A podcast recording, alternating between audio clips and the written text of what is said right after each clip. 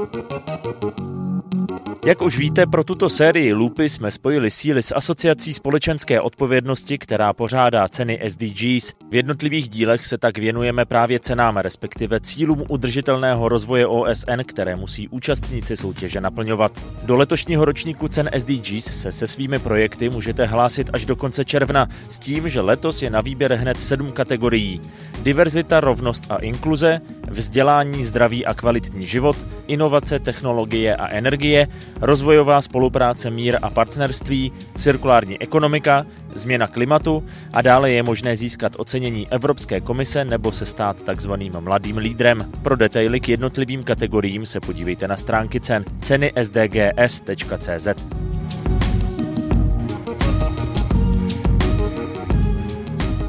Kromě toho ale letos v rámci cen SDGs Asociace společenské odpovědnosti ve spolupráci s CEMS Master in International Management programem na Vysoké škole ekonomické připravili vůbec první komplexní srovnání ESG aktivit, strategií a reportingu firem, takzvaný ESG rating. K čemu je takové hodnocení a srovnání s dalšími společnostmi dobré, podle čeho se vypočítává a proč může být zvlášť zajímavé pro malé a střední podniky? To v dnešním díle Lupy vysvětlí Alice Machová, partnerka v oblasti CFO agendy a udržitelného rozvoje v Ernst Young, společně s Ladislavem Tylem, akademickým ředitelem CEMS programu na VŠE.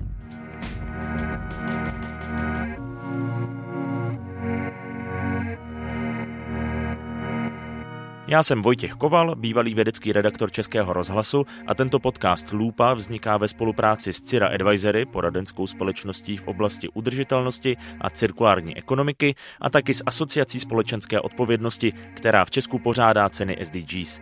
Díky, že posloucháte.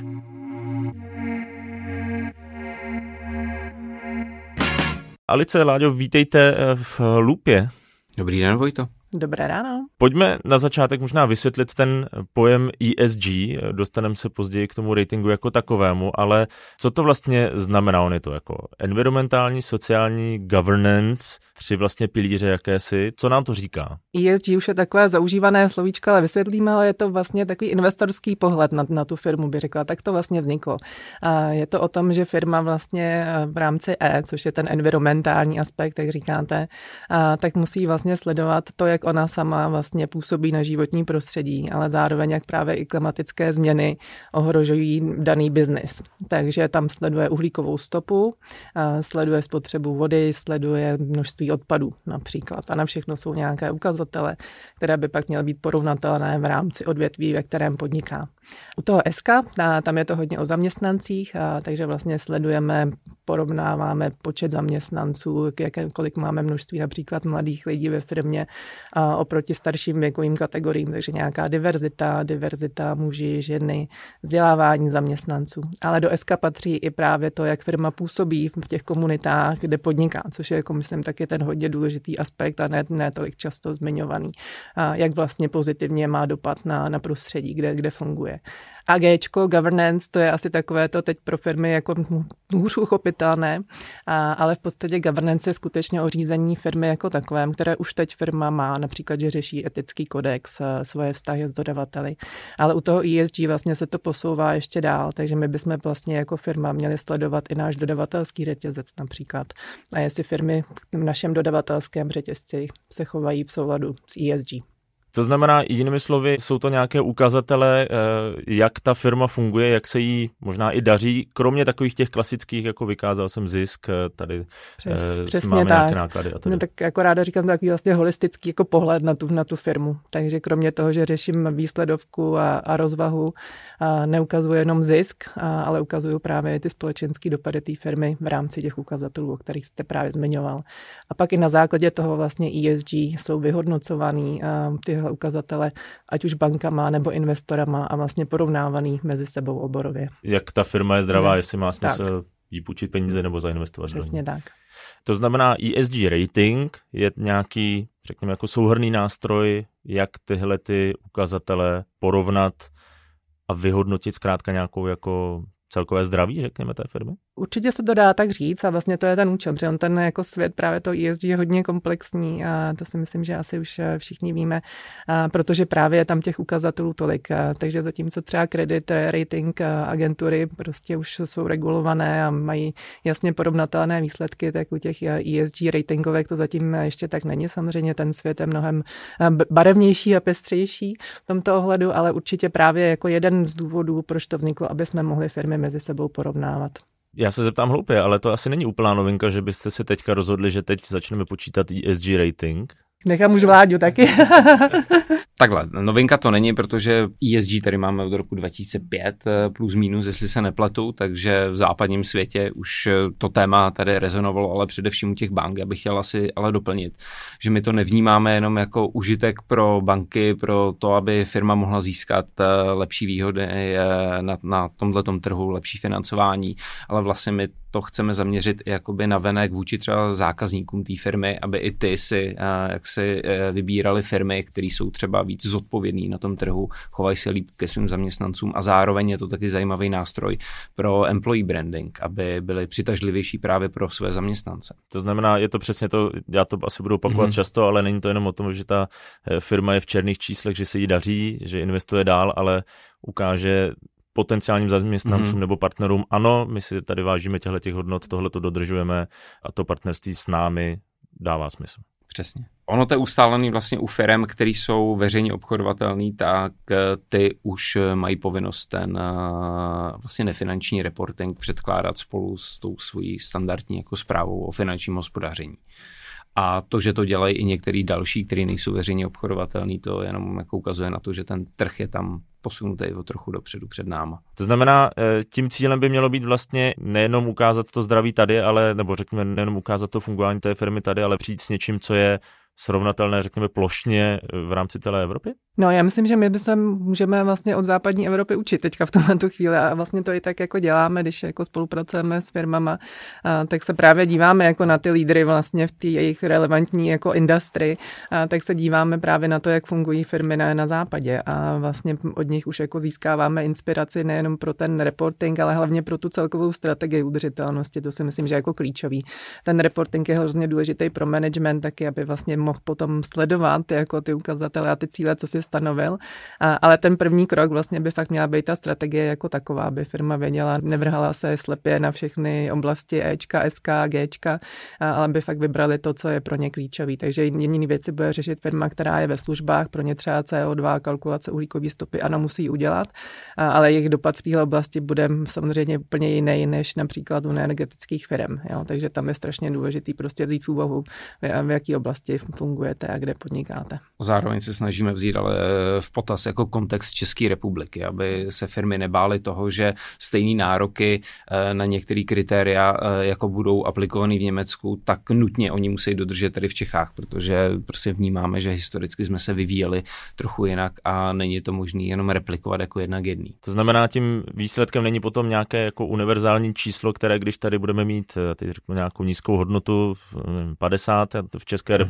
A někdo ve Francii bude mít 90, tak to automaticky automaticky neznamená, že je to obrovský průšvih. No já myslím, že my tady u toho ratingu, který teď vzniká vlastně, nebo který vlastně na základě CEMS metodiky bude stanoven, eh, to není tak, že bychom se jako srovnávali ty firmy s firmama v Německu a že bychom došli na nějaké stejné číslo. Jo. To je právě to, co jsem říkala o těch ratingovkách je světových, že ona každá má jen tu metodologii trošku jinou. Takže tady ten účel u nás je skutečně jako zbudit tu osvětu pro firmy, aby si vlastně vyzkoušeli, co vůbec takový jako nefinanční reporting jako obsahuje, jaké ukazatele sledovat, ale není to tak, že z toho bude známka a já se pak budu porovnávat s někým zahraničí, to určitě není, není ten cíl. Přesně, tím míň jako chceme někoho hodnotit podle toho, že vyprodukoval uh, eh, 5 milionů tun CO2 a podobná firma v Německu jich vyprodukovala o 50% míň. Pro nás je spíš důležitý, že si firmy uvědomují, že je důležitý se na toto uh, kritérium vlastně podívat, mít k němu nastavenou nějakou strategii, nějaký cíle a někam se jakoby posouvat jako směrem do toho pozitivna. Takže to je důležitější než to samotné číslo, který nám někdo odreportuje. Je to i důležité vlastně, tak jak jste to říkala, eh, pro management, eh, zkrátka tak, aby ta firma si uměla, řekněme, najít ty své, řekněme, slabé oblasti nebo nějaká místa, kde je prostě prostor pro zlepšení a tam se třeba do budoucna na to zaměřeno. Jo, je to tak, ano, to fakt jako i o tom ekonomickém řízení ve finále, že dneska, jako když řešíme energetickou úspornost ve firmách, tak už je to vlastně taková jako nutnost, že jo, to ani není něco, že bych to dělala kvůli nefinančnímu reportingu, ale je to daný jako situací, kterou teď máme na trhu. Dřív vlastně, když jsme řešili s firmama třeba obnovitelné zdroje, tak vždycky všichni se ptali, a kolik nás to bude stát. A teď vlastně kolik jako ty business si vycházejí jako mnohem líp. A, takže už to začíná být vlastně taková jako ekonomická jako podstata těch firm. A spoustu těch věcí dělají, ale jenom si to třeba ještě, jak to budu opakovat hodně často, si, si to neuvědomují, že to vlastně jako je součástí jako ESG a je to něco, co potom do budoucna by mohli v rámci právě reportingu jako sledovat. No, hlavně u ty environmentální oblasti, tam se jim to docela často hezky propisuje do výsledovky. Ať už je to v emisních povolenkách nebo v čemkoliv dalším, eh, v odpadovém hospodářství, v tom, jak plítvají nebo neplítvají energií, ale hůř se jim to jako vysvětluje v té oblasti sociální governance, ale zase existují eh, hezký výzkumy, které ukazují, že firmy, které se chovají víc eticky, eh, mají nějaký právě programy vůči místním komunitám, tak byť v první řadě implicitně se jim to nějakým způsobem propisuje do pozitivního image a pak explicitně do třeba zvýšených tržeb, byť tam to pojítko není vidět úplně na první dobrou. Jasně, není tam taková ta přímá spojitost. Ušetřil jsem tolik a, a tolik mi to přineslo. Pojďme možná se teda trošku podívat mm-hmm. na to, jak vlastně se ten ESG rating eh, počítá. Když se teď někdo přihlásí, mm-hmm. protože ještě do konce června mm-hmm. má tu příležitost se přihlásit do toho letošního ESG ratingu v rámci cen SDGs, mm-hmm tak jak to bude vypadat vlastně? Co se bude dít v tu chvíli? Tak, firma, která se přihlásí, tak obdrží dotazník a podle velikosti té firmy bude i ten dotazník odpovídat svým rozsahem právě velikosti té firmy a my se zaměřujeme na čtyři základní oblasti. První je, jak Alice zmínila, důležitá je strategie, která je spojená s tím ESG, takže jestli firma řeší ty jednotlivé oblasti v rámci své strategie. Za další zkoumáme, jestli k tomu má nastaveno nějaké cíle, metriky a potom se každé firmy budeme ptát, eh, protože nás zajímá nějaká jako dobrá praxe tady na tom trhu, eh, jak konkrétně to teda eh, dělá, co konkrétně v té dané oblasti podniká. To znamená, zjednodušeně řečeno se vezme strategie, zhodnotí se za A, jestli je dobrá a za B, jestli jsou nějaké jako nástroje k tomu, aby se vůbec naplňovala? My si jako neklademe za ambici, abych hodnotil, jestli strategie je dobrá nebo špatná. Nás zajímá, jestli ta firma si uvědomuje, že ta konkrétní oblast oblast je důležitá a je součástí té jejich strategie. To je pro nás vlastně to nejdůležitější. A pokud tvrdí, že má, tak eh, nás dál zajímá, jestli opravdu eh, to nějakým způsobem naplňuje. Většinou to naplňujete přesto, že si k tomu stanovíte nějaké cíle, metriky a procesy v té firmě. Když jste říkal, že se to liší, ten rozsah, řekněme toho dotazníku podle velikosti té firmy, to znamená, že to není tak, že by byla jedna univerzální verze a tu vyplňovali všechny firmy bez ohledu na, na zaměření, ale je to zkrátka řekněme, trošku ušité na míru tomu, tomu odvětví, ve kterém ta firma podniká? Ne, u nás je klíčová velikost té firmy. Takže pokud se jedná o malé a střední podniky, tak ten dotazník je třetinový proti dotazníku uh, rozsahem těch jednotlivých položek, který tam zkoumáme proti velkým firmám kdo ten dotazník vlastně ve finále vyplňuje. Já bych čekal, že velká firma na to bude mít asi nějaké oddělení, které ten, řekněme, nefinanční reporting už nějakým způsobem připravuje, nebo minimálně třeba sleduje ta data. V těch malých firmách dost často takové oddělení asi mít nebudou. Kdo je ve finále ten, kdo to vyplňuje? Takhle ze zkušenosti, kdy jsme si vlastně testovali ten dotazník, tak eh, víme, s kým jsme se v těch firmách potkávali a opravdu ta paleta těch lidí je velmi jako široká. Eh, v některých těch opravdu menších firmách eh, tam přímo hovoříme s majitelem třeba té, té firmy, ale potom jsou to lidi buď to z financí nebo z oblasti HR. Já si myslím, že to se přesně jako shoduje se s mojí zkušeností, tak jak jsme teďka v Čechách na tom, tak vlastně jako, že by někdo měl oddělení jako udržitelnosti, tak takových firm, já bych řekla, že na prstech jedné ruky, jako jo, takže musíme být realisti a e, skutečně jako většinou ta agenda se prostě stýká u, jako u více do lidí, takže je to přesně finanční ředitel, výroba, HR a cross celou tu firmu. Já to zároveň trošku chápu přesně jako ten nástroj pro tyto menší podniky, menší a střední firmy, které přesně na rozdíl od těch velkých gigantů prostě žádné takové oddělení určitě nemají nebo většinou nemají, tak eh, že to může být vlastně takový jako návod, jak se k tomuhle schromažďování dat a vyhodnocování dat vlastně postavit, jak se to v úvozovkách jako naučit trochu. Ona to říkala vlastně Alice na začátku, že tady to je o tom, že směřujeme k tomu mít nějaký nefinanční reporting. Náš cíl je vlastně eh, směřovat na firmy, které ho nutně nemusí ten nefinanční report v současné době mít, ale tím, že si projdou jakoby ten dotazník, vyplní ho, tak je to vlastně určitý návod, jak by si potom na základě i těch svých vlastních uh, odpovědí mohli ten nefinanční report napsat. Pak už je to jenom slohový cvičení. Navíc, jestli tomu správně rozumím, tak vlastně do budoucna to firmy stejně budou potřebovat. Je to tam tak, on, on je tam ten rok vlastně 2023, ještě není odsouhlasený přesně to datum, ale pro ty velký vlastně už ta směrnice jako se s ní počítá, že bude a pak budou nafázované jako malé a střední jako podniky. Ten nějakým dalším, jako já nevím, dva, tři roky to se právě teďka řeší. Jako. Ono navíc, i když eh, ty malé a střední podniky do toho nespadnou, jako že by to bylo legislativně vlastně vynucováno, tak oni do toho spadnou, protože ty velké podniky to po nich budou chtít, pakliže jsou součástí jejich dodavatelského řetězce. Takže je možná dobrá situace se přihlásit teď, vyzkoušet si to v rámci letošní ESG ratingu a mít trošku náskok. Je to tak, nebudou překvapeni potom.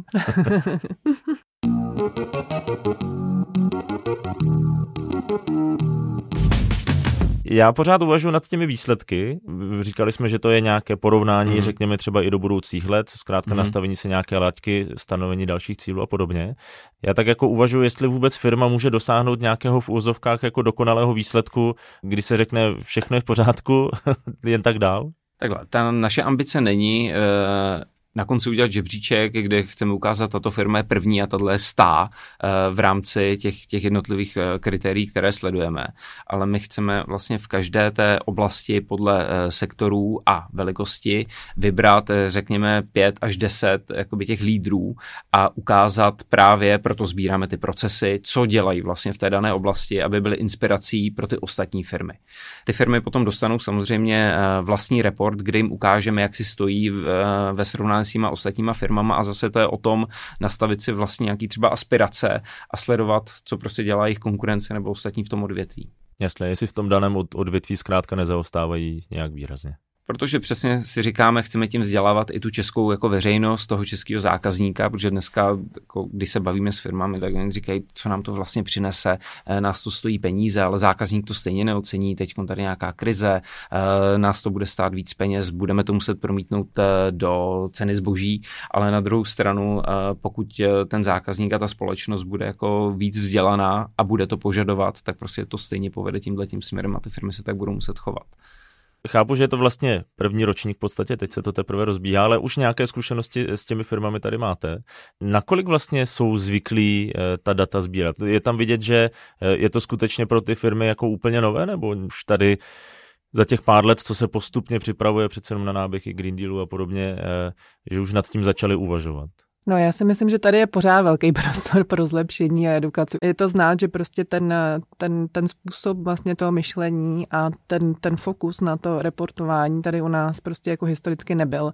A i většina těch firm, třeba těch mezinárodních, tak zase potom oni vlastně jsou v nějakém jako globálním vlastně měřítku a reportují třeba těm svým materským společnostem, ale už to tak jako nesledují ani třeba interně, ale jsou samozřejmě jako výjimky. Jo. Ale určitě už jsou tady firmy a věřím, že se přihlásí přihlásí, ale my bychom jako rádi v rámci právě toho ESG ratingu inspirovali firmy, ne nutně ty, které jako řeší nefinanční reporting, ale primárně právě ty menší střední, které ho zatím ani neřeší. A aby právě vlastně jim to pomohlo nastavit nějakou jako strukturu myšlení, jaký teda ukazatele budu muset do budoucna jako sledovat a vlastně třeba pozitivním příkladem zjistí, že už i spoustu věcí jako sledují a jenom třeba nevěděli, že to vůbec je ESG, když to řeknu úplně takhle jako na, na, na placa to jako. A, takže za, za mě jako snaha je prostě inspirovat firmy a nebát se toho, že když teďka nedělám nefinanční report, tak se nemůžu přihlásit na ESG rating. To tak, to tak jako není že ta naše zkušenost byla, když jsme dělali analýzu právě nefinančních reportingů, tak jsme nenašli u většiny českých firm jako oddělený dokument, toto je nefinanční reporting, ale většinou to byla součást jejich účetní závěrky, když byly auditovaný, tak tam k tomu nějak pár bodů eh, třeba měli napsaný, ale tam se většinu těch velkých firm opravdu to týkalo eh, zaměstnanců a potom částečně těch environmentálních záležitostí. Já bych tak jako naivně doufal, že ty firmy aspoň v té oblasti těch environmentálních, eh, řekněme, kritérií eh, si ten eh, nějaký reporting už třeba dělali, tak jak jste říkal, že to třeba bylo součástí nějaké finanční analýzy, protože to zasahuje, řekněme, do těch výrobních procesů a podobně. Já bych aspoň za sebe čekal, že třeba ten governance bude taková jako oblast, kde bude možná potřeba edukovat jako nejvíc v úvozovkách. Tam za mě zase u těch malých a středních firm, já bych řekla, že eh, v rámci governance u ESG, tak tam to bude hodně, aby se právě zafokusovali právě na tu governance ohledně té environmentální části, a, a protože ty, ty sociální aspekty většinou mají v rámci lidských zdrojů a podobně jako pokrytý, takže za mě je to spíš fakt jako fokus na to, jakým způsobem vůbec si budu jako manažovat jako udržitelnost u mě ve firmě a to, to bude to G jako pro ně. To není tak, že by jim úplně nějak jako mega narost narostla jako agenda v rámci toho, že budou dělat ESG. Jo. To, se, to si zase nemyslím. Přesně. To G je více relevantní pro ty velké firmy, tak. kde se opravdu zkoumá, jak hodně se zapojují do nějakého lobbingu. Složení jako dozorčích rád a, a podobně, jo, ale my bavíme se tady o malých a středních firmách a, a tam bych to jako ráda držela v té praktické úrovni a neděsila, neděsila podnikatele. To je dobrá zpráva. Mně by se asi ulevilo jako podnikatele. ne, ale to G Gčko ještě k tomu vlastně, možná už to tady několikrát padlo, ale to zpátky k těm dodavatelským řetězcům, jo? takže pro ně i to Gčko vlastně je to, že oni jsou součástí, jako malé české firmy můžou být součástí prostě dodavatelského řetězce, velký německý firmy, ať už jsou to právě třeba autodíly a podobně, kdy oni to pak po nich právě jako budou, budou chtít, takže tam se to dostává zase zpátky jako do téhle roviny, že to není něco, na, na čem by třeba úplně dobrovolně chtěli participovat, ale vlastně ty, ty údaje po nich budou chtít jako vel, vel, velké západní jako koncerny. No. A zase tím, že oni jsou vlastně těma prvovýrobcema, tak oni většinou nemají před sebou ty další dodavatele, aby oni museli zjišťovat, kdo jim dodává nějaký eh, komponenty, protože oni jsou většinou ty, kteří to vyrábí. Většinou ten koncový no. dodavatel no. vlastně pro ty větší, pro ty větší følg med. My jsme tady zmiňovali, že vlastně eh, teď ještě firmy mají eh, možnost se přihlásit do toho, do toho ratingu. Já doufám, že jsme aspoň třeba někoho namotivovali, nebo jsme třeba odbourali nějaký strach z toho, eh, z toho se do toho zapojit. Předpokládám, že pro vás by bylo zajímavé, kdyby se teďka tam zapojilo co nejvíc firm. Možná i proto, aby se ta, řekněme, ta metodika jako taková ověřila, možná třeba někam posunula do budoucna. Určitě, čím víc firm, tím líp, protože tím lepší dáme potom každému tomu účastníkovi obrázek o tom, jak se eh, daří tomu odvětví, ve kterém se nacházejí. Když tam těch firm bude 20, tak eh, samozřejmě ty data budou taky zajímavá, ale hezčí bude, když se prostě budu srovnávat s další stovkou firm, který působí eh, v mé oblasti. Co se týká toho samotného ratingu, my nepočítáme, že bychom do budoucna třeba dodávali nějak masivně další parametry, které bychom chtěli sledovat, ale spíš to bude o tom dívat se na to, jak budou přiřazeny váhy třeba třeba důležitosti těm jednotlivým eh, kritériím, který v tom ratingu sledujeme. Podle toho, jak se ty firmy vlastně tady budou vyvíjet. Přesně. Tak já myslím, že to může být taková super příprava pro firmy, protože stejně vlastně se nám blíží Evropská direktiva na nefinanční reporting, která se bude týkat přes tisícovku firm v České republice. Jsou takové odhady. Je to pro firmy, které mají na 250 zaměstnanců, miliardu obrat nebo 500 milionů aktiv. A, takže opravdu velké množství. A v podstatě tam potom už ten nefinanční reporting byl povinný za rok 2023. Teď je takový jako odhad, to datum není ještě přesně stanovené. Takže vlastně, když se přihlásí, tak za mě je to taková zkouška na nečisto, jak vlastně potom bude vypadat takový nefinanční reporting v praxi. Jasně, udělat si to dřív, než to je povinné a vlastně mít možná trošku náskok před ostatními? Přesně tak, já myslím, že to je skvělá příležitost ukázat vlastně, že můžete být lídrem na trhu v České republice v nějaké oblasti, když zatím vaši konkurenti ještě vůbec nic nedělají. Tak jo, Alice, Láďo, moc krát děkuji za rozhovor. Děkujeme za pozvání. Díky moc. Pokud byste i vy chtěli zjistit, jak si vaše firma stojí v nefinančních ukazatelích, můžete se ještě do konce června přihlásit do ESG ratingu na webu cen SDGs, tedy ceny sdgs.cz. Já se budu těšit zase za dva týdny u nové lupy, najdete ji tradičně na vašich oblíbených podcastových platformách a webu podcastloopa.cz. Do té doby si mějte krásně a žijte udržitelně.